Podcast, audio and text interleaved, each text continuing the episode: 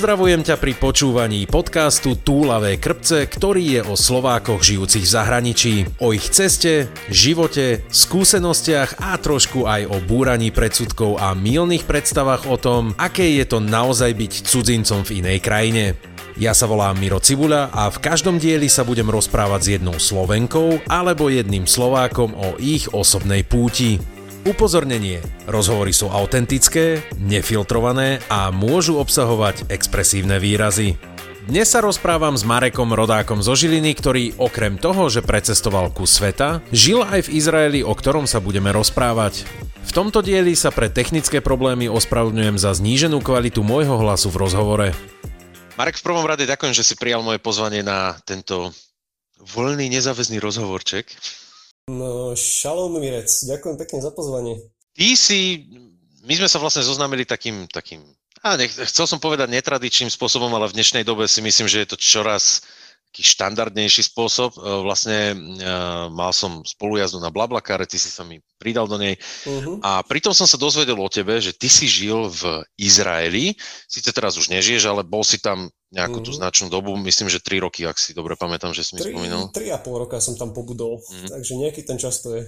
Takže máš najlepšie skúsenosti, alebo teda mal si dostatok skúseností na to, aby si ich nazbieral a aby si mohol byť fundovaným zdrojom na túto časť rozhovoru alebo na tento rozhovor.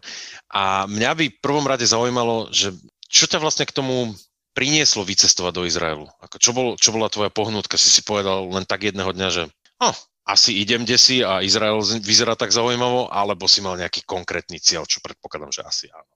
No, tak skúsme od začiatku. Vieš, ako sa vraví, že za všetkým hľadaj ženu.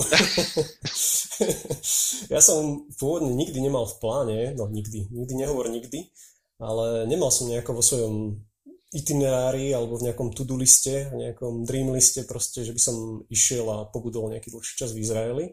Ja som odcestoval na konci, keď som končil vysokú školu na Island, to bol, to bol taký môj dreamland. A Mal som predtým aj také nepodarené vzťahy tu na Slovensku, ktoré si hovorím, paráda, idem si na Island vyčistiť hlavu. No a vieš, ako to býva, keď je človek sám sebou, a, a tak jednoducho po mesiaci dvoch sa Prepač, ja, už, ja a... už paráda, že nevydarené vzťahy, dobre. uh, nevydarené vzťahy. nevydarené vzťahy. A tak som tam narazil proste na jednu Izraelku. No a slovo dalo slovo a jednoducho po 7 mesiacoch som sa vrátil na Slovensko z Islandu a dorobil som si školu, dorobil som si e, diplom, čo som potreboval rýchlo dorobiť nejakú diplomovku a tak. No a tak som proste sa vybral za ňou. Proste, takže som si povedal, že idem, idem za ňou. Ona ešte študovala v tom čase v Izraeli, takže za všetkým hľadaj ženu, no. A potom som tam pobudol s ňou a bol to skvelý vzťah. Fakt, asi 3-3,5 roka, no. Ako poviem ti, po 7 mesiacoch známosti v podstate, ísť do toho sa presťahovať do, do krajiny ako je Izrael, čo je naozaj, ja sa priznám, že pre mňa je to, ja Izrael radím ako exotickú krajinu, pretože no, nestretávam sa s tým, že by tam nejako extrémne často ľudia chodili na dovolenku, i keď už aj tam sa vlastne vďaka tomu, čo sme donedávna mali to lacné cestovanie, veľa ľudí dostalo. A teda išiel si do toho s tým, že OK, priateľka je stade, tak poďme do toho. Jasné, tak ja som študoval geografiu, ja som si povedal, že jasné, poďme do toho, bude to proste niečo autentické, niečo nové, proste nový zážitok, nová kultúra, proste lepšie ju spoznám, lepšie ju pochopím, ten svet, v ktorom žila, čo bolo pre mňa aj po tej vzťahovej stránke dôležité, pretože ja som de facto o Židoch, o Izraeli, o živote v Izraeli nevedel de facto nič. Som bol úplne taký ten biely nepopísaný list. Takže vieš, ako sa cítim ja? A myslím, že aj mnoho poslucháčov. Takže veľa ľudí, veľa ľudí poznalo ten Izrael akurát tak z tých médií, vieš, po tej negatívnej stránke, všetky tie negatívne emócie, ktoré vyvolával. A keď som to aj povedal rodine, že proste idem do Izraela. A som spýtali, hej, na dva týždne? A hovorím, že no nie, na dobu neurčitú. tak proste pozreli a hovorili, preboha, však tam je vojna, kam to ideš, čo tam chceš robiť? No a ja som povedal, no neviem, akože úprimne neviem, akože prídem tam a poviem vám. Takže bol to taký skok do hlbokej vody. Ale môžem povedať úprimne, tak s odstupom času neľutujem ani jeden deň, čo som tam bol. Mali sme perfektný vzťah a bolo to skvelý zážitok, skvelá škola života, stretol som tam úžasných ľudí, úžasne som sa tam najedol. takže... Takže už sa to oplatilo, len kvôli tomu jedlu oplatilo minimálne. Sa to, jasné, určite, akože židovská kuchyňa je geniálna, takže... No, na tu sa teším, o tom môžeš ešte potom porozprávať viacej, ale čo by mňa zaujímalo, dobre, išiel si tam za priateľkou, teda mal si vybavené ubytovanie, prácu a všetko, alebo to bolo stále tak, že hlavná myšlienka bola tá, idem za priateľkou a zvyšok už nejako dopadne? No bolo to úplne tak, že prišiel som tam, ona ma čakala na letisku, išli sme k jej rodičom, proste tam som sa zložil, no a potom sme šli, o, jej rodičia bývali v takom malom, malom meste, čo v živote nikto nepozná. No my sme sa potom eh, zobrali s bagážom so všetkým proste a šli sme proste do Jeruzalema, kde ona študovala. No a v Jeruzaleme eh, sme si potom hľadali ubytko akože väčšina toho bremena bola v podstate na nej. Akože keďže ona ovládala jazyk, tak proste riešila inzeráty, riešila tieto veci ja som bol ten, čo nosil nábytok, ten, čo riešil logistiku okolo toho. Takže sme to mali krásne rozdelené. Ona, ona tie operatívne veci a ja potom tie manuálne veci, takže každý rok sme sa de facto stiahovali. Zostávali sme v Jeruzaleme, ale tak ako to býva u nás, keď ideš na intráky, že častokrát sa stiahuješ, že nezostaneš na tej istej izbe na tom istom intraku, tak tak vlastne aj ona sa stiahovala tam tí intráky nie sú až také bežné. Takže um, my sme si tam našli podnájom a normálne sme bývali spolu v podnájme s ďalšími spolubývajúcimi asi vždy jedným, dvoma a parmačkami. a parmačkami.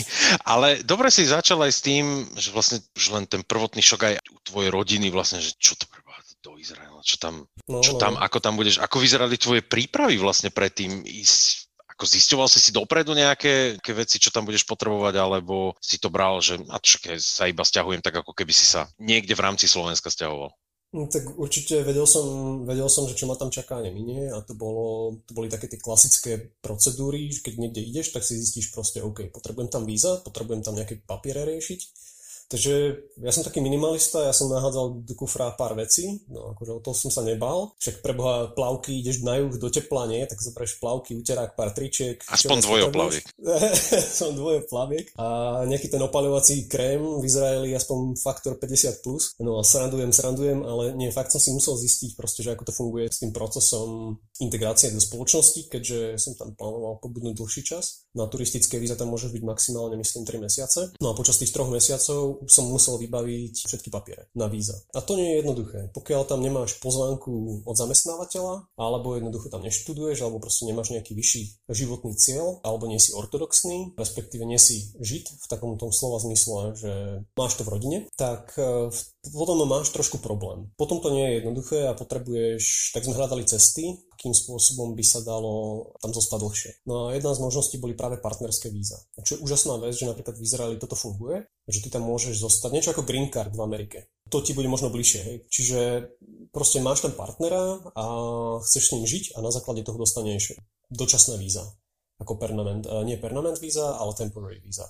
Vždy na rok. No a takéto niečo funguje aj keď No poviem keď to tak jedno, keď nie ste, áno, keď nie ste, alebo nemáte nejaký papier, aspoň od úradu alebo niečo podobné. Presne tak, že mm, čo sme potrebovali, aj keď nie sme zobratí, tak to funguje. Toto je napríklad úžasné v Izraeli, že dá sa to vybaviť. Procedúra je des. Je tam jedna krásna inštitúcia, ktorú musí navštíviť každý, kto toto chce podstúpiť a to je Mischada Pnim, čiže ministerstvo vnútra. A to sú takí tí úradničkovia, ktorí sa na teba škaredo pozerajú a spoza toho faxu, pretože to tam ešte fakt funguje, či Izrael možno vnímajú ľudia ako high-tech spoločnosť, ale fakt tí úradníci, oni tam fakt ešte stále používajú fax. A ty, keď si chceš dohodnúť s nimi stretnutie, neexistuje po telefóne alebo mailom. Nie, tým to musíš odfaxovať. Proste toto bolo peklo. OK. Vieš čo, práve som, chcel, Takže... práve som chcel niečo srandovné povedať na naše slovenské úrady, ale väčšinou tam aspoň po maili, síce ti odpíšu možno po dvoch, po troch týždňoch, ale odpíšu, ale fax, kamarát, to ani neviem, kde by som zohnal. takže toto, toto vám bola celkom sranda, takže vlastne dohodnúť stretnutie tam na ministerstve vnútra sme si museli takouto formou. Potom prišli tie klasické otázky. Kde ste sa stretli? Čo ste tam, ako ste sa dali dokopy, ako ste spolu. A on, oni od nás normálne, aby sme my mohli dokladovať ten vzťah, sme museli im dať výpis zo Skypeu, z konverzácií, kde sme sa akože bavili, proste o osobných veciach. Museli nám naši rodičia a kamaráti, s ktorým sme mali spoločných, napísať list, že proste odkiaľ sa poznáme a s tým náš akože love story, hej? A proste, že áno, prajem im šťastie, že sú proste krásny pár a neviem čo. A proste všetky takéto možné papiere sme tam museli vybaviť. Okrem už toho teda, že nejaké tie, také tie klasické formuláre vyplniť a fotky a nechať tam pás. A, no a proste ten proces sa ťahal. Ťahal sa niekoľko, niekoľko týždňov, niekoľko mesiacov až po, ten, po tú záverečnú fázu, ku ktorej konečne dospeješ a to je stretnutie s tými ľuďmi, kde si ťa separé oddelia a najprv sa pýtajú v uzavretej miestnosti jej otázky o vzťahu a potom tie isté otázky sa pýtajú teba a vy musíte na ne zhodne odpovedať. Čiže to vyslovene taký ten proces, ako máš aj pri Green Card niekde v Amerike, že čo ja viem, aké farby je jeho zubná kevka, alebo že spávate spolu proste, akože spávate u rodičov, alebo tak. Proste rôzne také citlivejšie veci, že koľko má, že ako sa volá jej pes, alebo má brata a sestru, ako sa volajú brat a sestra. Ak je tam tá zhoda na tých 99-100% pri týchto otázkach, tak potom sú spokojní a vydajú ti nejaký ten papier, ktorý ovprávňuje ťa teda rok pobudnúť v Izraeli. A potom ďalší rok si vlastne absolvuješ to isté. Čiže každý rok vlastne takýmto spôsobom ty si musíš obnovovať tie víza. Akože keďže ide iba o audio záznam, tak ľudia práve nemohli vidieť. Asi, že mi skoro oči vypadli, keď si začal rozprávať, že vypisy zo Skypeu a Jasné. Akože mm-hmm. to asi nespadá zrovna pod GDPR, ale tak zrovna Izrael ešte asi nepatrí do EÚ, ako vieme. No, ale práve tak.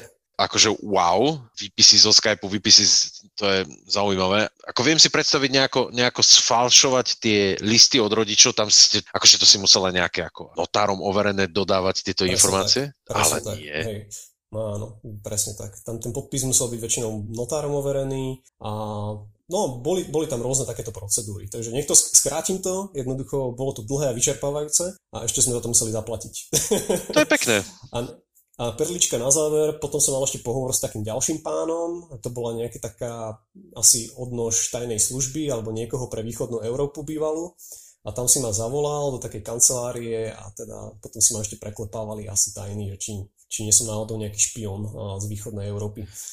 Takže naozaj tá bezpečnosť u nich je slovo, pri ktorej všetko začína a všetko končí. O čom som mal potom možnosť sa presvedčiť aj ďalej, že oni tú bezpečnosť fakt neberú na ľahkú váhu. A to každý, kto do Izraela cestuje, tak to zistí. A to zistíš už len keď prichádzaš do krajiny a máš tam bezpečnostné previerky, na ktoré sa nechytá ani vstup do Spojených štátov. Takže aj keď tam prichádzaš ako turista, tak tam ti pre, sa ťa pýtajú otázky, s akým účelom tam ideš, čo tam chceš robiť, či tam niekoho poznáš, či si od niekoho dostal nejaký darček, ktorý by si tam chcel akože prepraviť.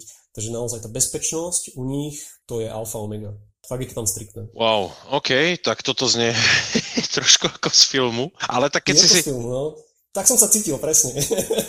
Klobúk dole a toto ešte absolvovať každý rok, no ale dobre, toto si zaabsolvoval. A aké boli potom tvoje prvé pocity, keď si vlastne dorazil k tým rodičom a vravíš, že zložil si si veci a začali ste spolu fungovať. Aké boli tvoje prvé pocity hneď, ako si sa zložil a si povedal, OK, tak som teda naozaj tu?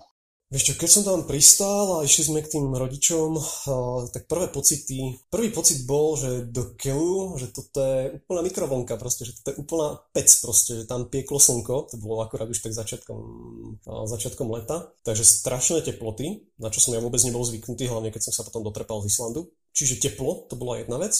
Druhá vec, že čo zase bolo príjemné, tak to boli vône. Ja som vtedy, dovtedy ešte nebol na Blízkom východe a ľudia, ktorí chodia do Grécka, do Turecka, tak jednoducho vedia, že keď tam prídeš, tak tam cítiš všetky tie vône, tých bylín a citrusov vo vzduchu a jedla, všetkého možného. Takže toto tam bolo veľmi príjemné, že ako náhle si išiel vonku, tak si cítil tie citróny a pomaranče zo stromov a všetko toto. Čo my sme tu zvyknutí na nejaké jabloňky a hrušky, čo až tak nevonejú, tak tam proste je to veľmi príjemné. A oni sa fakt tí Izraelci starajú tú krajinu, že keď niekde ideš cez nejaké mesto alebo pri nejakých domoch, tak tam majú väčšinou nasadené bylinky a záhrady. Fakt je to tam príjemné a voňavé. Takže toto bol taký ten pocit. No a potom tým tá multikulturalita, čo už teraz začala, začal som tak vnímať už len skrz to, že všetko bolo trojazyčne. Všetko bolo v hebrejčine, všetko bolo v arabčine a v angličtine. Hoci teda angličtina nie je oficiálny jazyk. Ako veľa ľudí si myslí, že aj angličtina je oficiálny jazyk v Izraeli, lebo všade to tam je po anglicky, ale oficiálnym jazykom je iba hebrejčina a arabčina. Takže tá multikulturalita, s ktorou som sa potom aj ďalej stretával s tými ľuďmi, tak tu som začal hneď tak od začiatku vnímať. No a potom, samozrejme, keď tam ideš po tých uliciach, tak to je taká tá izraelská vec, že oni sú veľmi intenzívni. A s tým som sa veľmi musel nejako zmieriť, že u nás v Európe máme taký odstup. Že proste nastupuješ do autobusu, držíš si odstup. Neviem si predstaviť, ako to tam teraz počas korony funguje, ale fakt, in, oni sú veľmi takí, že sa budú, proste budú tlačiť na teba. Ja som od babičky dostal lakťom, keď proste sa predbiehala predo mňa do autobusu, keď som nastupoval. Ako oni sú veľmi intenzívni niekedy až Európania by mohli mať pocit, že drzí, že proste taký agresívny, ale u nich je to také normálne. Oni proste uh, si tým jednoducho sú tak naučení proste. Oni proste sú zvyknutí na ten kontakt tých ľudí, na takú tú intenzitu, na taký ten tam neexistuje taký ten osobný priestor. Asi tam ani nie je toho priestoru toľko, že by si si mohol vytvárať osobný priestor. Hej, no, ako keď si predstavíš Izrael ako krajinu, tak Izrael je 20 tisíc km štvorcových, čo je niečo menej ako polovica Slovenska rozlohou a ešte aj z tej polovice je polovica púšť. A teraz si predstav, že ty na tej veľkosti tej štvrtky Slovenska, tej podunajskej nížny, máš v súčasnosti narvatých 9,3 milióna ľudí. Uh, no. A väčšina z nich teda žije v mestách, je tam 92% na urbanizácia, teda 92% ľudí žije v tých mestách. Aj preto je to tam také intenzívne. Hej, že jednoducho nemáš, toho priestoru tam nie je veľa a tí ľudia sa proste musia naučiť spolu nejako fungovať, nejako žiť. Čo je príjemný element toho je, čo sa mi tam zase veľmi páčilo, tak to bolo to, ako tam oni sú súdržní ako proste držia pokope, najmä v tých rodinách. Tam je úplne bežné stále, že proste príde šabát, tak to aby som to upresnil, to je proste náš víkend, ktorý nezačína, ktorý nie je v sobotu, v nedelu, na to som si tiež musel zvyknúť, tie prvé týždne. Tam proste víkend je piatok, sobota. V nedela je pracovný deň. Čiže v piatok po západe slnka tam začne šabes, šabát, čiže ich víkend a jednoducho v piatok večer sa stretne rodina, celá dvoj, troj generačná Nemáš rád tú svokru? To je jedno proste. Si s ňou posedíš a pokecáš, nájdete spoločnú reč, proste je to rodina, hotovo. Takže či bez ohľadu na to, aké sú vzťahy v rodine jednoducho, tak musíš sa stretnúť jednoducho a nájsť nejakú tú spoločnú cestu a nejaké tie spoločné riešenia. Čo bolo niekedy naozaj také intenzívne, že dochádzalo tam niekedy aj k nejakým výmenám názorov možno a tak, a že bolo to tam cítiť, ale jednoducho je to presne o tom, že nauč sa s tými ľuďmi žiť. To je celkom zaujímavé, to ti poviem, že to klobúk dole. Hlavne sa predstaviť ako, ako Európan, alebo na to zvyknutý, že máš sobotu, nedelu, máš víkend a zrazu v podstate sobotu a piatok večer, čiže hej, taký hej. klasický piatok večer asi ako u nás, ale že ho tráviš s rodinou, to je celkom príjemné. Ako to vyzeralo napríklad s tým, že dobre, zložil si sa, dorazil si, tieto prvé vnemy si mal za sebou. Ako to vyzeralo, prosím ťa, napríklad s niečím ako hľadaním si bývania? Predpokladám, že ty si to mal trošku zjednodušené s tým, že si mal domorodkyňu, ktorá sa tam vede, vyznala. Ale v prípade, keď si to porovnáš s napríklad niečím takým, ako hľadať si na Slovensku ubytovanie, je to taký istý proces alebo podobný proces, alebo sú tam nejaké drobnosti, ako napríklad, ja neviem, musíš dodať skypové rozhovory o tom, že máš záujem o tú... Nie, nepotrebuješ im nechávať ani telefónne číslo. Ani Čože? Oni si ťa nájdu, čo? To je, pri... Na to je ten vstup. Počkaj, ešte si mi Mirez nepovedal, že to má byť taká oficiálna, oficiálny podcast alebo taký menej formálny podcast. O, ako len chceš, ako len chceš, spokojne. Ale ja si myslím, že, za, že môžeme sa rozprávať. Však sme tu iba my dvaja. Jasné, jasné. Však kto iný to bude počúvať okrem nás? to znie veľmi motivujúco pre mňa hneď takto na začiatok. Nie, v poriadku. Ja verím, že to bude zaujímavé pre ľudí. v poriadku, už to, už to nezachrániš. Už kľudne, právo, čo si chcel. K tým bytom. Je to veľmi podobné. Tiež tam majú niečo také ako náš bazoš, alebo proste takéto stránky na hľadanie toho bývania, kde klasicky normálne zavoláš na inzerát, majiteľ ti povie, či to ešte je voľné, nie je to voľné. Úplne rovnaký princíp ako u nás. Tiež tam platíš depozit, tiež tam proste platíš mesačne tie poplatky za byt. Väčšinou je to veľmi, je to veľmi podobný proces ako u nás. Skôr už potom sú tam rozdiely, čo sa týka toho bývania, že tam sú tam také veci, na ktoré som nebol úplne zvyknutý. A to napríklad, že proste tie budovy sú kamenné. Oni sú a priori stávané proste na leto, keď sú tam horúčaví 40-50 stupňov, aby to chladilo. Aby tam bol chlad vnútri. A takmer každá domácnosť tam má proste klimatizáciu, na čo som ja vôbec nebol zo Slovenska zvyknutý. Ďalšia vec, Chceš si dať sprchu? Boiler. V lete sa nemusíš snažiť, tam máš proste tú vodu, vodu horúcu stále a ešte to je nepríjemné, že proste ráno si chceš dať studenú sprchu a jednoducho nemáš tú studenú vodu, lebo proste tá voda už je teplá ráno pomaly. Ako ja som si tam fakt ráno som si dával sprchu niekedy okolo 5. 6. kým ešte tie trubky neboli nahriaté a proste tá voda nemala 40-50 stupňov. Každý, každý dom, oni tam dokonca teraz majú už na to aj zákon, kedy si to tak nebolo, ale teraz už zo zákona každá budova, ktorá sa postaví, tak e, musí mať vyhrievanie vody cez solárny panel. že normálne na streche máš boiler, každý, každý jeden alebo dva byty majú spolu jeden boiler a ty máš normálne solárny panel a hadičky ti idú proste do bytu a tak si zohrievaš vodu. Čo tam bolo také pre mňa zvláštne, že tam nefunguje nejaké centrálne vykurovanie alebo niečo také. Tam proste každý dom má, má svoje vlastné boilery, solárne panely na streche. Potom on to také aj vtipne vyzerá, keď si to pozrieš niekde z, vrchu, keď si na nejakom kopci a vidíš tie mesta, tam všade tie solárne panely na tých domoch a tie boilery. Tak je to také vtipné. Ale hej, akože toto bola taká vec, ktorú, ktorú som tam vnímal, že je to, je to iné ako u nás No a v zime zase tam bola tým, že sú to kamenné stavby, tak zima. Mm-hmm. Na čo som ja teda nebol pripravený, ja som bol zvyknutý, že u nás, keď ide zima ako teraz, tak proste zalezieš do bytu a vnútri je teplo. Tam v zime sa snažíš byť vonku, lebo proste vnútri je chladnejšie ako vonku. Tam v Jeruzalem je v 800 metroch, takže tam sa stane občas, že naprši, násneží raz za pár rokov. A som sa dostal, keď som tam bol ja. Skvelé, počúvaj. Takže sme boli v mikinách, proste mali sme tam ohrievače, púšťali sme si klimu, nejako, aby sme to tam zohriali, ale teda tie kamenné budovy a stavby jednoducho sú prioritne stávané na to, aby cez leto ťa chladili. Ale v zime je tam proste zima, musíš to vyhrievať, a aby si tam a nemáš tam radiátory, tam nemáš proste klasické radiátory ako u nás. Tam máš malé ohrievače, máš tam malé ohrievače a s tým sa tam nejako zohrievaš, že s klimatizáciou, že púšťaš si klimu. Je to, je to taká sranda, že väčšinou som sa snažil chodiť na terasu a byť vonku, na slnku alebo niekde na, na vzduchu, ktorý mal niekedy príjemných možno 10-15 stupňov ale vnútri bolo pocitovo chladnejšie. To je také halus s tým bývaním. No. To je celkom zaujímavé, to ti poviem. No a keď si už vravo, že ste teda sa stiahovali v podstate každý rok, tak uh, predpokladám ale, že ste zostávali v jednom meste, ako v Jeruzaleme, alebo ste išli aj... V Jeruzaleme. Okay. Nie, nie, nie. Boli sme v rámci Jeruzalema, takže som mal možnosť poznať takto rôzne časti toho Jeruzalema, čo bolo tiež svojím spôsobom cool. To teda určite. Ty si tam vlastne potom aj začal pracovať hneď? Predpokladám teda, že si neležal na peňaženke svojej študujúcej priateľky. nie, nie, ako, toto sme boli veľmi, ako by som to povedal, emancipovaný vzťah. To je veľmi um, dobre, to sa, to sa nám páči, hlavne v roku 2020. To máme radi, takže a takéto, dobre, to boli tie rozdiely vlastne v tom ubytovaní, ale preto sa aj pýtam, že tá práca, lebo napríklad mňa zarazilo, alebo dosť prekvapilo aj pri niektorých rozhovoroch, ktoré som mal, že v niektorých krajinách sa to bere bežne, že napríklad výplatu dostávaš. Niekedy, ako sú rôzne modely, na Slovensku sme zvyknutí na to, uh-huh, že uh-huh. jeden mesiac si odrobíš a ďalší mesiac už k nejakému určitému dňu dostaneš tú výplatu za ten predchádzajúci mesiac. V niektorých krajinách to je tak, že vlastne za ten mesiac ktorý je, na konci toho mesiaca dostaneš tú výplatu, ale niektorí to majú podelené aj tak, že na, napríklad každý týždeň sa dostáva výplata. Uh-huh, uh-huh. Taký britský model. Ako toto napríklad vyzeralo, alebo treba aj, aj s takými vecami, ako je zdravotníctvo, ako je doprava tam, Jasne. či tam je tiež, no, takéto drobnosti. Zo života.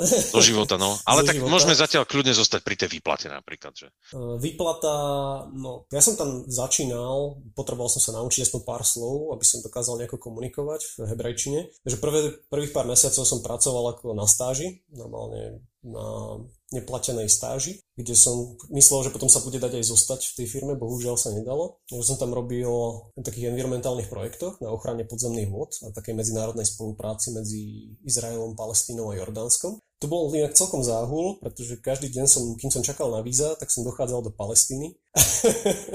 a hovorím, toto keby Izraelci vedeli a prídu mi na to, tak mám brutálny prúser.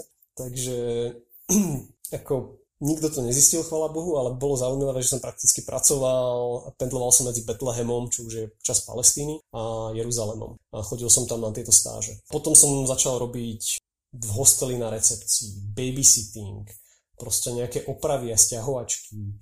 Uh, začal som robiť nejaké projekty a preklady a proste čo prišlo. Ako ja som si tam fakt moc nevyberal, keďže ja som mal na škole zameranie na lavinový výskum a sneh, tak si hovorím, Izrael nebola tá správna krajina. Á, tak, ale vraví, že predsa len tam snežilo, keď si tam prišiel napríklad, alebo teda zrovna keď hej, si tam hej, bol, hej, tak ako... Možno, že si tam doniesol túto módu, vieš?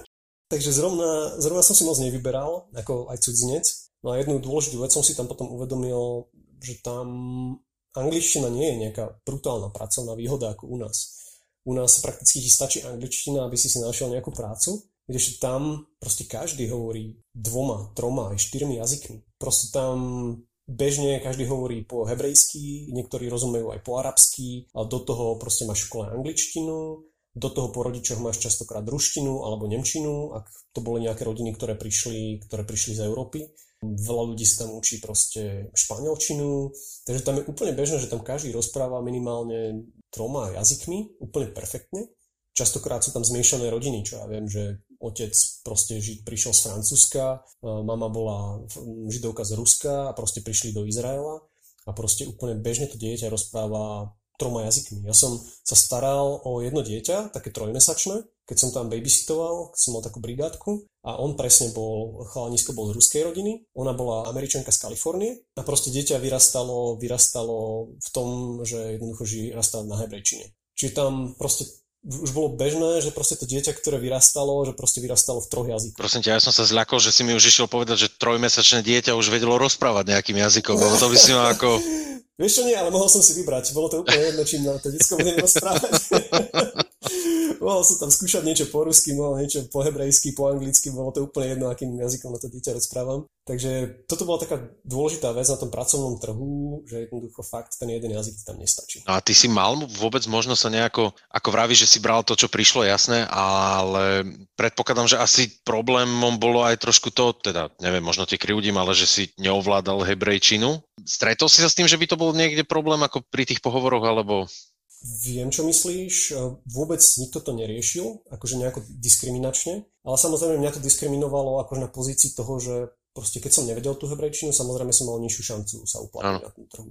Lebo veľa tých pozícií, proste keď tam komunikuješ, keď riešiš nejakú operatívu, komunikuješ s ostatnými kolegami, preto som sa aj zamestnal v tom hosteli, lebo tam som väčšinou pracoval s tými zahraničnými hosťami a jednoducho tam som nepotreboval až tak tú hebrejčinu. Čiže tam vyslovene, keď chceš robiť medzi ľuďmi, potrebuješ tú hebrejčinu, ako nepohneš sa tam bez toho. Takže a necítil som to nejako, že by mi to dávali jasne najavo, ale bez tej hebrejčiny sa na nejakú lepšiu manažerskú pozíciu nedostaneš. Asi pochopiteľne ako v, asi v každej krajine, kde sa vlastne očakáva, že už keď tam chceš proste zostať nejako fungovať, tak by si sa mal aspoň snažiť naučiť ten lokálny jazyk. No a ja by som sa vrátil ešte k tomu výplaty teda mesačné, hej? Alebo teda štandard je to tam tiež mesačné? Alebo... Mesačné. Okay. Výplaty boli mesačné, tak ako u nás, že ti proste príde...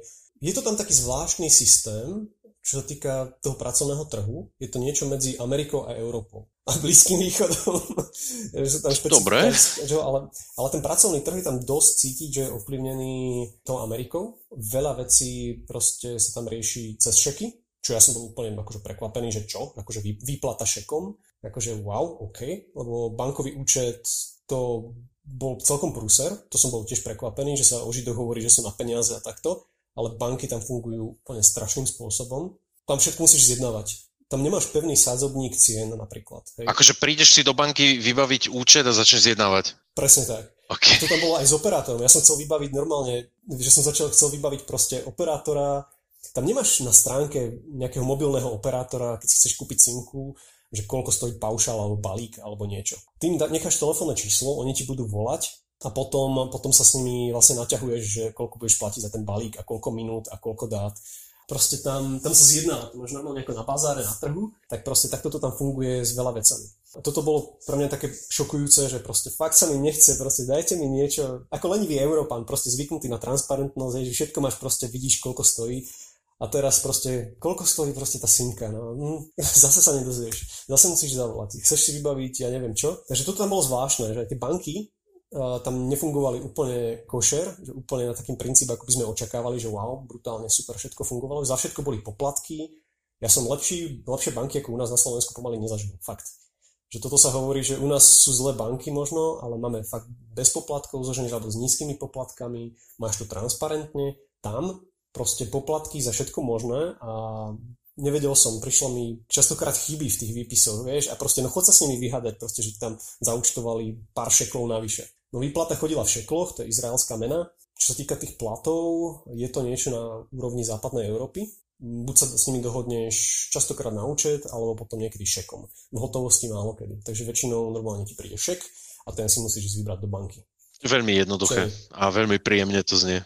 Veľmi príjemne to znie. Taký, taký americký štýl, čo, čo som, ja som na šeky vôbec nebol zvyknutý, pretože ja som nikdy nebol v Amerike a toto tam bolo také zvláštne. Alebo v tej práci napríklad taká americká vec, že oni nemajú, tam nemáš zákonníka práce stanovené, že koľko máš dní dovolenky. Tam nemáš, tak ako u nás, že dovršil si 33. rok života, máš zo zákona 25 dní dovolenky. Tam všetko záleží od dohody so zamestnávateľom. že ideš proste, ideš do roboty, ideš vyjednávať proste aj o tom, koľko dostaneš dovolenky. Tam ľudia, to je presne ten americký štýl, že tam pracuješ, aby si mal dobrý dôchodok. Tam nepracuješ tak ako v Európe, aby si si užíval ten život, ale jednoducho tam máš maximálne 10 dní dovolenky ročne a možno až keď si už na nejakej seniornej pozícii, tak si dokážeš vyjednať, že OK, budem mať 15, možno, možno tých 17, 20. Ako tam prvých 5 rokov zabudni, tam proste 10 dní dovolenky ročne a makáš. Ako, ja sa až bojím opýtať, ale už keď si to párkrát spomenul, že taký ten americký spôsob, ako to vyzerá s niečím ako práce neschopnosť, alebo teda keď si chorý a pracuješ popri tom, lebo už som tu počul šakov, aké rôzne modely, tak to sa ma teraz zaujíma, že či to uh-huh. bude také ako uh-huh. v Spojených štátoch, alebo si znovu našli niečo nové.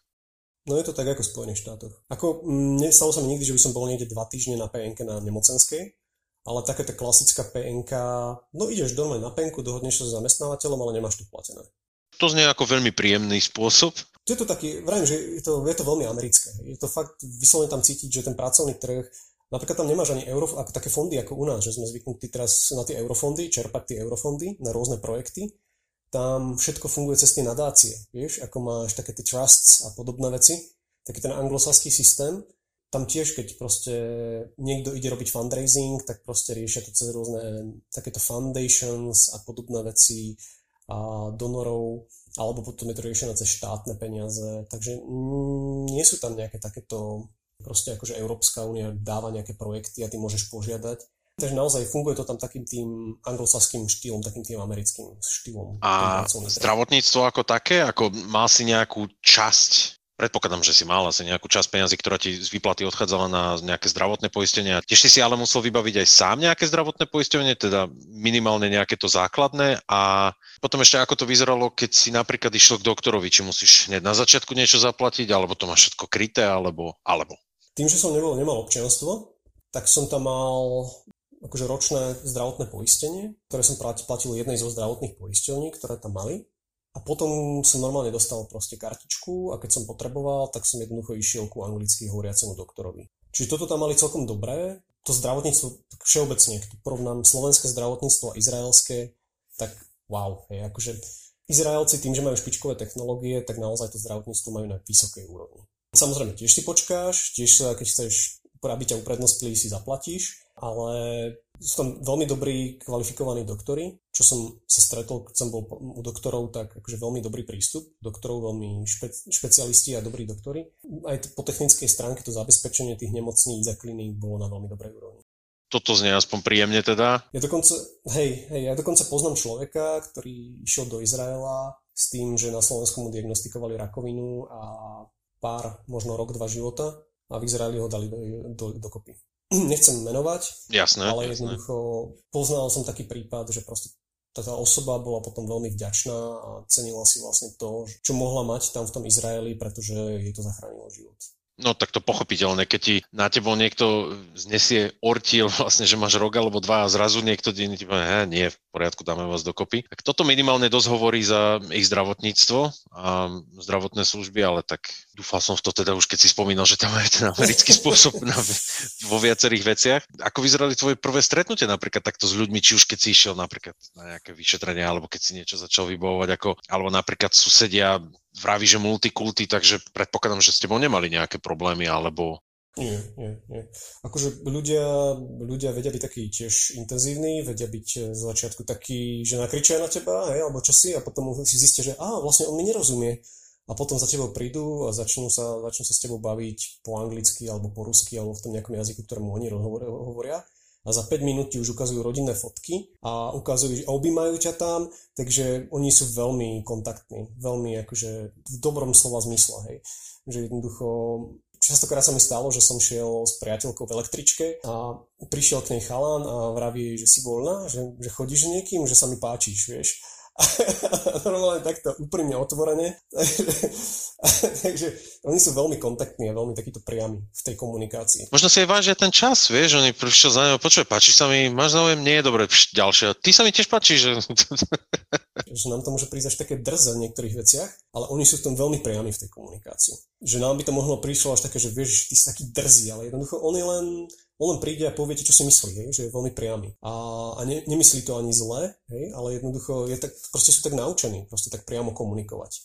tak otvorene a priamo, až niekedy až tak tvrdia a drzo. Takže mm, to presne vychádza z toho, že veľa ľudí na malom mieste a jednoducho potrebovali si vydobiť historicky tam aj ten priestor proste vyrastali v takých podmienkách. No. To by ma ináč zaujímalo, ako by vyzeralo stretnutie takého Japonca napríklad s Izraelčanom, pretože Japonci sú notoricky známi za to, že oni sa zdráhajú ti povedať niečo negatívne. Oni to radšej povedia, že hm, neviem a pokrčia plecami a radšej ti nepovedia a taký Izraelec, keby do toho prišiel a narovne povedať, ty teda vyzeráš blbo. Ten ti šplechne do tváre. Oni sú napríklad aj ako klienti keď už hovoríme o tej práci, oni sú ako klienti jedni z najnáročnejších uh, ľudí, čo sa týka služieb napríklad. Oni sú takí, skúšajú, hej, že kam až môžu zájsť častokrát a čo všetko si schopný pre nich urobiť ale potom ti ten tringel dajú, hej. Potom to vedia oceniť, usmejú sa nakoniec na teba a tie peniaze ti dajú napríklad. By som povedal, že oni sú možno, možno hovorí sa, že Američania sú veľmi takí, proste idú niekde na dovolenku, vyložia si mozog na poličku a proste my, my problem is your problem, hej. Ale Izraelci by som povedal, že v tomto sú možno ešte, ešte viac demanding, ešte viac proste taký náročnejší ako, ako možno aj Američania.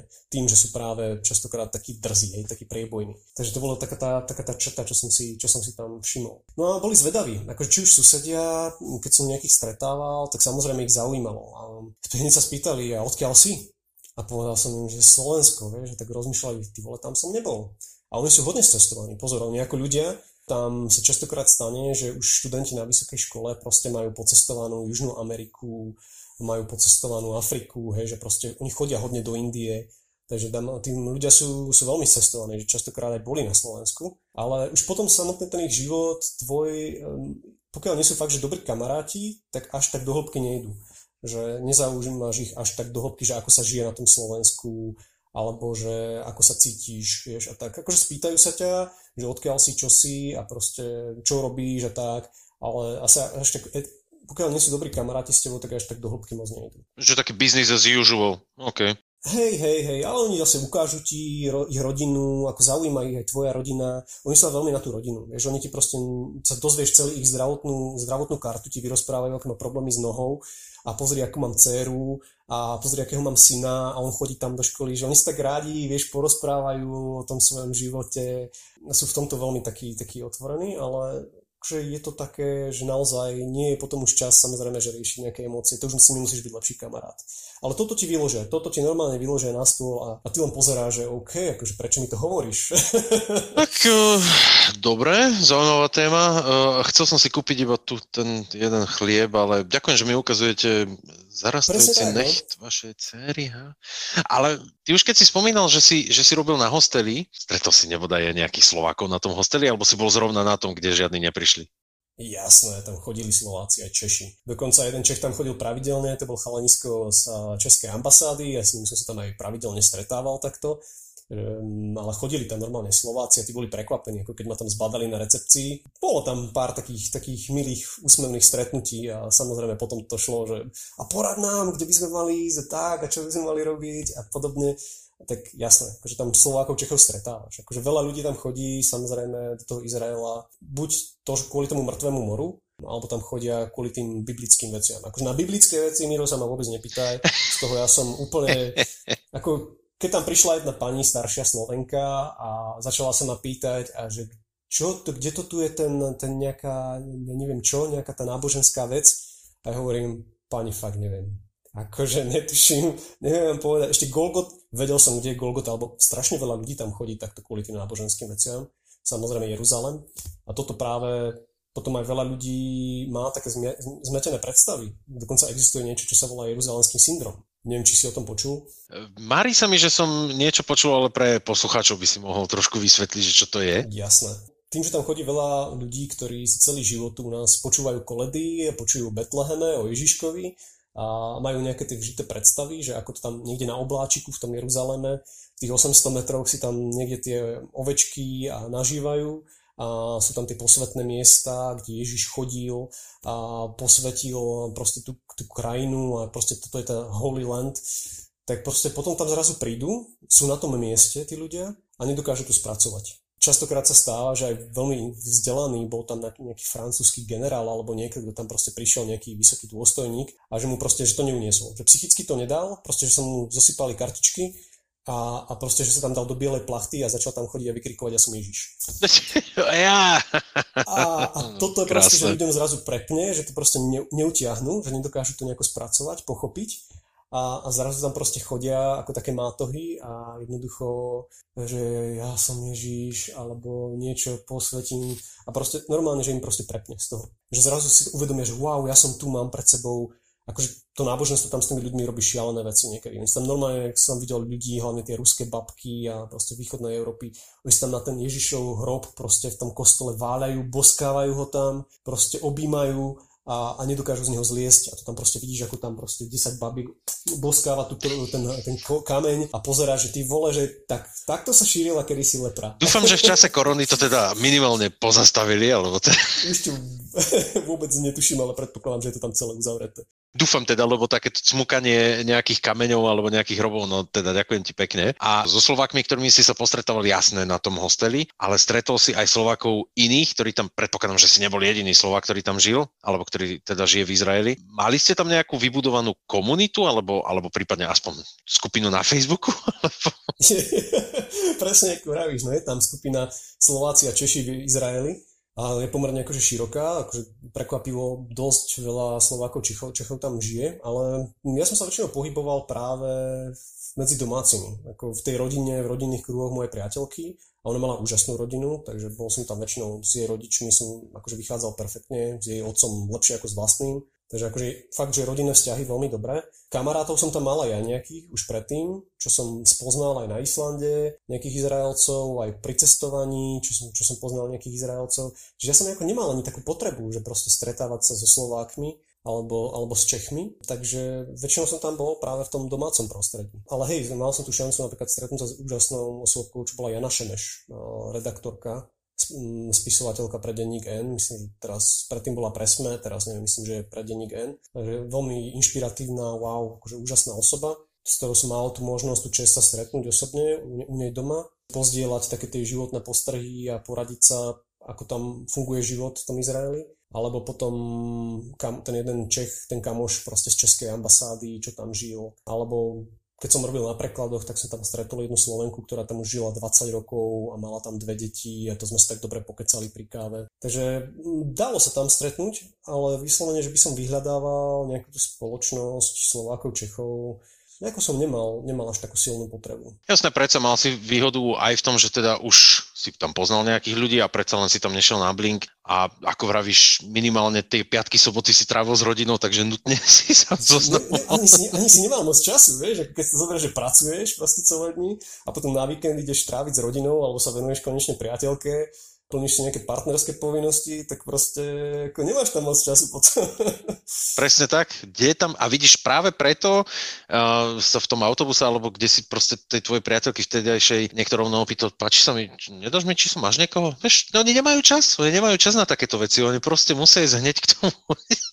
sú, sú rozbehaní, no, sú rozbehaní. Ale zase vedia si ten e, život potom, keď majú voľno, využívať. To sa mi veľmi páčilo, že oni fakt, že sú rozlietaní ale ako náhle zapadne slnko v piatok večer, tak úplne s takou kázňou a tam som cítil práve, že takú tú pokoru, takú, takéto náboženské niečo, že jednoducho tí ľudia sa zastavia a proste nájdu si ten čas, proste vypnú telefóny, proste nájdu si ten čas, aby ho trávili s tou rodinou.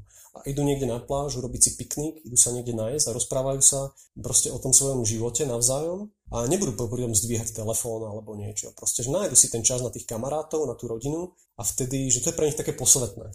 Že keď už sa bavíme naozaj o niečom tom, že čo je tam to posvetné, niečo to sveté, niečo náboženské, tak to bolo fakt to, že proste nájdu si čas potom jeden na druhého a budujú tú rodinu, tie rodinné vzťahy. Nevravím, že to bolo úplne všade ideálne, jasné, že boli aj viac problematické rodiny, ale toto tam je taká vec, ktorá, ktorá fakt, že ktorú si cením akože na tom že proste spomalia, že ten jeden deň, dokonca v tých ortodoxných komunitách, tí ortodoxní židia s tými takými tými čiernymi plášťami, s tými klobúkmi, tí eh, chasickí židia, takí tí ultraortodoxní so špecifickým účesom na takými tými vrkočikmi a, a je tam 10%, ale robia z Izraelu celkom dobrú reklamu. Oni dokonca majú zakázané v ten deň vlastne akože zo, podľa akože náboženského zákona, že používať nejakú elektriku. Oni nesmú naštartovať auto.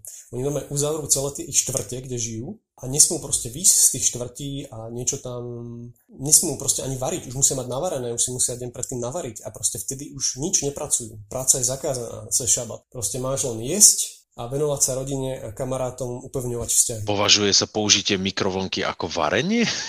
Áno, áno, proste všetko. No, oni majú normálne, oni nechodia vtedy ani výťahom, pretože aj používanie elektriky oni berú ako, ako nejakú iskru, že to je proste oheň, hej. Čiže Akože napadám, napadajú mi asi teraz milión hlúpostí, ktoré by som sa opýtal v kombinácii s týmto, že OK, a ako používajú toaletu potom, ale to nechajme radšej asi na, na niekedy inokedy, na nejakú súkromnú časť tohto rozhovoru.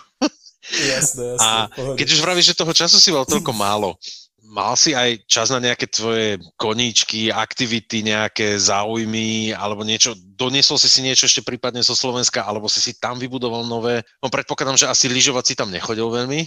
No, vieš čo, dá sa. Ako, prekvapi, bol by si prekvapený, ale na to, aké Izrael malá, malá krajina, tak dokonca sa tam dá, majú tam aj jedno lyžiarske stredisko. Je to na severe v 2000 metroch, na hore Mount Hermon, čo je na sírsko-izraelskej hranici. To je proste už na Golanských výšinách, v tej pohraničnej zóne a tam sa chodia, tam sa dá lyžovať. Nevrajím, že je to zrovna wow, najpopulárnejší izraelský šport, to je zďaleka, tam sú iné známe športy, ale dá sa. Izrael je tak proste malá, ale tiež roz, rôznorodá krajina, že na severe sa dá lyžovať a prejdeš 700 km na juh a máš Červené more, proste, kde, kde máš koraly a môže sa potápať okolo koralových útesov. Je to veľmi malá, ale rôznorodá krajina. Takže lyžovať som tam mohol, ale zrovna som nechodil, keďže až tak tá kvalita zjazdoviek tam nie je úplne úžasná v porovnaní s našimi. Ale ja mám rád hory, ja chodím rád na hory, však tak som ti už spomínal. Takže stále som sa tam snažil nájsť také tie svoje horské miestečka. Chodil som rád na Golandské výšiny, na turistiku, čo si tiež možno veľa ľudí spája práve, že ježiš vojna, proste Golandské výšiny, proste boje, čo kedysi boli. To je jedno z najkrajších miest v Izraeli, čo sa týka turistiky. Tam je pohodička, no dobre, sú tam nejaké zaminované polia, hej, ktoré musíš obísť. Jasné, to, to, ako, ako to tak zvy, zvyčajne býva, no to si zvykneš proste, to, je, to tam máš ohradené, jednoducho tam nesmieš ísť, lebo nie, nie je to odminované ešte ale máš tam krásnu prírodu okolo a jednoducho ideš sa prejsť z Golandské výšiny, robíš si tam proste pohodu, dáš si tam nejaké miestne jedlo, miestnych tých ľudí, ktorí tam sú v tých dedinách, volajú sa drúzim častokrát, to je také etnikum, ktoré tam žije. Dobre varia. Dôležitá poznámka. A, dobre varia. No a potom som sa tam venoval, chcel som spoznať aj tú krajinu lepšie, ale tým, že je to tak urbanizovaná krajina, tak som nevedel, že kde všade sa dá ísť, tak som si tam našiel také nové hobby. Bo v tých mestách ma nebavilo behať. Aj tuto na Slovensku si rád idem zabehať, ale tam ma to fakt nebavilo po tých rozpálených chodníkoch. Tak som si tam našiel takú aktivitku, ktorá sa volá orientačný beh. V Izraelčine sa to volá Nivut. Hm, robia to aj vojaci. Proste dostaneš buzolu a ideš proste v sobotu ráno si zabehať hľadáš také miesta. Väčšinou to vyberú v pekných lokalitách, že je to na nejakých prírodných rezerváciách alebo v nejakých krásnych lesoch odľahlých a tam ti vyznačia trasu a vlastne ty ideš a hľadáš tie miesta. Behaš, bežíš a hľadáš nejaké body v lese. To je, to je vlastne taký orientačný beh. A bolo to fajn, že mal som takto možnosť poznať príjemné miesta. Priateľka ma tam vždy ráno odviezla, za čo som jej bol nesmierne vďačný a potom ja som si šiel zabehať a ona zatiaľ si šla niečo zjesť alebo potom počkala niekde, takže za toto, za toto som bol veľmi vďačný, že tak toto mi tolerovala tieto moje športové aktivity. A s, tom, s tým objavovaním krajiny, no, no svokor, neformálny, ale svokor, akože jej má otec, proste chodil rád na bike, tak sme spolu chodevali na bike. Majú tam aj také tie preteky okolo Galilejského mora, takže to je niečo ako u nás od Tatier k Dunaju. Takže tam som chodil na bike, chodili sme si občas zaplávať na pláž, proste to tam, ja nie som plážový typ, ale ako je to, je to príroda, zaplávať si na pláž, pláže tam majú úžasné, napríklad v Tel Avive. No a tú turistiku, je, tá turistika je trošku iná ako u nás, ale majú také niečo ako naša SMPčka, cesta hrdinov SMP, ktorá ide z Dukly až do Bratislavy, tak oni majú tiež taký ten trail cez celú krajinu, volá sa to Schwiliz Rail má to asi 700 km a Izraelci sú na to dosť namotaní, tiež to chodia radi, tak my sme to dávali tak na etapy, že ide to fakt cez také najkrajšie miesta Izraela. A vrele odporúčam niekomu, kto má rád turistiku z poslucháčov, kto sa chce hecnúť, pretože idete naozaj cez hory, idete od hôr až proste cez púšť až po more dole po, do Eilatu. Pekne, 700 km, vieš čo, v budúci víkend mám voľno, tak si tam asi zbehnem na tú chvíľku. Kľudne, kľudne si to daj na etapy, Mirko, dobre sa pri tom najec. 700 km, ďakujem pekne. Takže majú radi turistiku, sú takí, sú takí tiež turistikovaní, chodia radi na hory tiež, takže Ale ty si jednu vec povedal, čo ma zaujala, keď to bola tá moja blbá poznámka o tom lyžovaní, čo si mi vlastne hneď vyvrátil. Ďakujem, že si mi pokazal vtip. A, no, pokus o vtip. Spomenul si tam, že iné športy sú tam známe. Čo sú také známe športy Izrael, alebo teda prečo sa tam vedia ľudia natchnúť pre aký šport? No v Izraeli frčí najviac basketbal.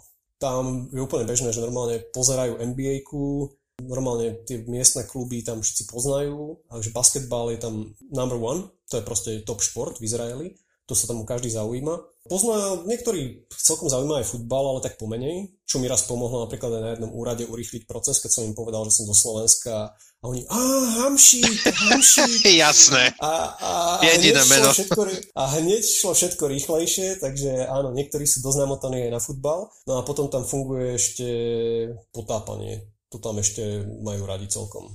A cyklistiku, a cyklistiku. OK, tak. toto by som napríklad všetko bol bral, ale s tým basketbalom si ma teraz celkom prekvapil, že...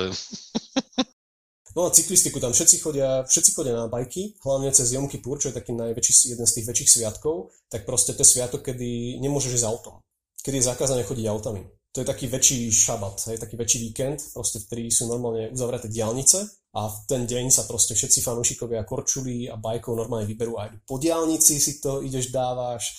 A normálne môžeš, že je to povolené, je to tolerované, Takže normálne si môžeš sa ísť zabajkovať alebo sa rozbehnúť na korčuliach po diálnici, po cestách proste veľkých. Čiže raj napríklad pre masových vrahov, ktorí si povedia, že á, tak si dáme také preteky teraz autom cesto. A tým hneď aj spoznáš nejakého cudzinca. Nie, že by som k tomu niekoho nabádal, hej? Nie, nič ste nepočuli. Hej, hej, hej. Beriem späť a nechávam to radšej tak. Čo, boli ešte, čo sú ešte napríklad také, také drobnosti, na ktoré si treba dávať pozor, lebo poviem ti príklad, ktorý mňa napríklad šokol v Nemecku, šokol, nie je to šokujúce, ale ktorý ma prekvapil v Nemecku, že napríklad defaultný základný popcorn, ktorý dostaneš, alebo teda pukance, ktoré dostaneš v kine, sú tu sladké.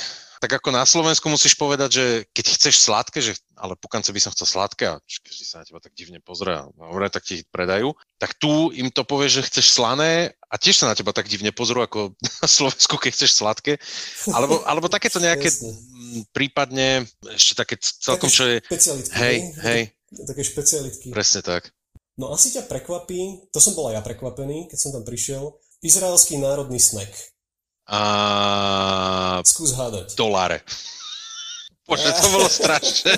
Nič, nič som nepovedal. Dobre, toto, um, toto národný je... snack um, donuty, koblihy. Dobre, to je skôr na sviatky. Toto jedávajú cez sviatky strašne veľa donatov, ale iba cez jeden sviatok. Potom to všetci vypustia z jedálnička, lebo by boli tustí. Inak sa smeješ, ale v Izraeli je jedna z najväčších populácií vegánov a vegetariánov na svete. Akože fakt, oni, oni sa tam brutálne akože zdravo stravujú, teda okrem sviatkov. Však preto majú, pomerne dlho sa dožívajú, ale oni majú fakt jednu z najväčších populácií vegánov. Neviem, či až 5% populácie nie sú vegáni.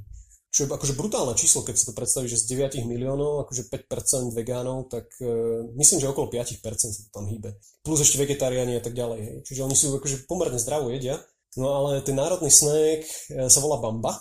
Bamba je tam všade, proste to, všetci to milujú, ale nejako sa to nepromuje, lebo je to naozaj taká, že echt vec, ktorú, ktorá je známa tam hlavne u nich. A to sú také väčšie naše chrumky. A ja som si myslel, že chrumky fakt nájdeš len u nás. A nie, fakt nájdeš ich aj v Izraeli. A normálne si, oni si na tom, oni mi nechceli veriť, oni mi nechceli veriť, že na Slovensku máme bambu tiež. Že my máme chrumky, až kým som im to nedoniesol, klasické tie naše chrumky, tak oni na to pozerali a povedali, No ale toto nie je bambu, to je menšie. ale, ale, ale je to de facto... Klasika, vždy sa, vždy sa všetci budú za veľko zhádzať. No. Jasné, proste to je naše, proste nedáš si.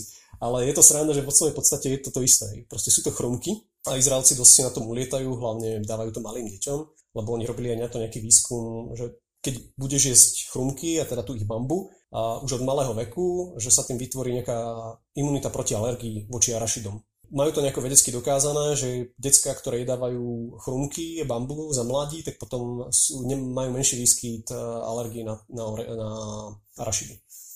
Takže bamba je taká jedna z tých vecí, čo ma tak napadne, keď sa povie, akože wow, niečo špecifické pre Izrael. A to som fakt nečakal, keď som tam našiel toto v poličke a potom, čo to je? Že vy tu máte chrumky. A priateľka, čo sú to chrumky? A hovorím, no toto. A nie, nie, to je bamba. a to my máme tiež na Slovensku. Ale je to niečo také, akože ten produkt sa volá bamba, alebo tá značka? Pretože stretol som sa aj napríklad s tým v Nemecku znovu, taký pekný príklad, tu keď si od niekoho akože chceš vypýtať papierovú vreckovku, tak povieš tempo. Lebo to je značka, ktorá vyrába proste papierové vreckovky a Jasné, alebo keď povieš jar, hej, akože umývací prostriedok. Že áno, áno, treba na no, Slovensku jasné. Granko, hej, to je taký krásny príklad toho, že nepovieš, no ani neviem, čo by som iné povedal, proste Granko. tak Hej, Bamba jasne. je, je ten pokrm, alebo je to nejaká... Je to aj značka a je to aj jediný výrobca. De facto majú monopol, sú jediní, ktorí to vyrábajú. Čiže je to, keď povieš Bamba, všetci vedia, čo to je. O to je aj jediná značka, proste tak sa volajú tie chrumky. No, takže to je taká vec, čo mi napadne, alebo čo by mi ešte napadlo, čo som nikde nikde nezažil, to je Breslan bus. To sú proste dodávky prerobené na s lampiónmi, niečo ako keď u nás si predstavíš ten vidiek, ako tam ide, ide tá dodávka a, a zjape tam z toho lampiónu, z toho mikrofónu, že vykupujem staré košky, periem, tak toto tam presne majú takéto Breslan busy, sa to volá, a to sú proste dodávky, kde chodia tí ortodoxní, tí náboženskí židia a hrajú hudbu. A oni proste to zastavia, začnú spievať, aby tým ľuďom priniesli radosť a začali a urobili im dobrý deň a zabavili ich. A ako keď ich vidíš, ako keď ich vidíš, fakt sa musíš smiať. Ale to ti nedá proste. To, to je proste to, obrovský lampión a hrá to technohudbu, takú mm, ortodoxnú židovskú technohudbu a proste ide to po cestách, po uliciach a ty pozeráš, že čo to do pekla je. Som prekvapený, že som také niečo ešte nepočul v hitparádach. Ortodoxnú židovskú technohudbu, OK? Ako to by si sa zabavil. To by nájdem, to na, nájdem to na Spotify? Majú nejaký playlist? Daj, že skúsa, že Breslan Bus, skúsať Breslan Bus do YouTube a podľa mňa ti to niečo nájde. Ako majú rôzne štýly, ale proste podstata je, zaparkuješ to niekde na pláži, vbehneš toho, začneš tancovať na tú hudbu a ľudia sa k tebe pridajú. Akože je to strašne milé, akože vo svojej podstate je to tá lepšia forma toho náboženstva. Hej. Ako mne to prišlo najprv divné, ale potom som sa zamyslel, že je to stále lepšie ako nejaký fanatický proste blázni, ktorí tam hlásajú, neviem čo. Takže toto je také milé, že proste snažia sa ti proste zlepšiť náladu, urobiť dobrý deň a zabaviť ťa. Čudoval by si sa, ale fakt niektorí ľudia sa pridajú, za, začnú tancovať na ulici a proste to zažiješ len tam. Vidíš, toto je, toto je presne to, čo je jedna z tých vecí, ktorú, aj keď sa rozprávaš s e, ľuďmi, ktorí tam idú na dovolenku alebo niečo, tak toto buď nezažijú, alebo nevedia, čo tam práve videli a práve preto som rád, že si nám o tomto porozprával a v takomto pozitívnom duchu by som to teda chcel aj uzavrieť a chcel by som sa ti hlavne poďakovať, že si si našiel čas na tento rozhovor. Ďakujem aj za všetky tipy, ktoré si tam porozprával, na čo si treba dávať pozor. Čiže každý, kto sa náhodou chystá ísť do Izraela, tak tu máte aspoň také nejaké zachytné body. V prvý je, nájdete si priateľku alebo priateľa ktorí vám tam pomôžu trošku to. Marek, ešte raz veľmi pekne ti ďakujem. Prenechávam, stage is yours, prenechávam tebe záverečné slovo, čo by si chcel komu odkázať, povedať, pozdraviť, je to na tebe. Jasné, no ďakujem za pozvanie na tento príjemný talk, Mirec. Díky moc, o, celkom dobre mi to padlo takto si zaspomínať. Čo by som odkázal ľuďom, nemajte predsudky. Ľudia častokrát naozaj vnímajú ten Izrael skrz tie médiá, Proste majte otvorené srdcia, prídite tam, vychutnajte si to skvelé jedlo, ktoré tam majú, tú pohostinnosť tých ľudí, či už palestínčanov alebo, alebo Izraelcov, to je úplne jedno. Proste prídite k ním bez predsudkov a jednoducho ten Izrael sa vám otvorí a zažijete tam úžasné veci, pretože tá krajina je pestrá a fakt sa tam dá zažiť aj počas jedného dňa to, čo by ste ani nečakali. Inšpiratívne a pekne zhrnuté. Ďakujem ti ešte raz, Marek potešenie na mojej strane. Čau, Mirec. Tak už dúfam, že vieš, čo je to Bamba a že najlepšie pouličné párty robí Breslau Bus. Na záver tu máme ešte pozdrav od Mareka v hebrejčine. Shalom, ani Marek, najmä od Hata Izrael, Muchim Habaim ani nechané lehajzín le podcast Tulavé krpce. Pre viacej informácií o podcaste klikni na odkaz v popise a ak sa chceš podeliť o tvoju kritiku, postrehy alebo mi niekoho odporučiť, s kým by som mal spraviť rozhovor, napíš mi na tulavekrpce zavina gmail.com. Ďakujem a do počutia pri ďalšom dieli Túlavých krpcov.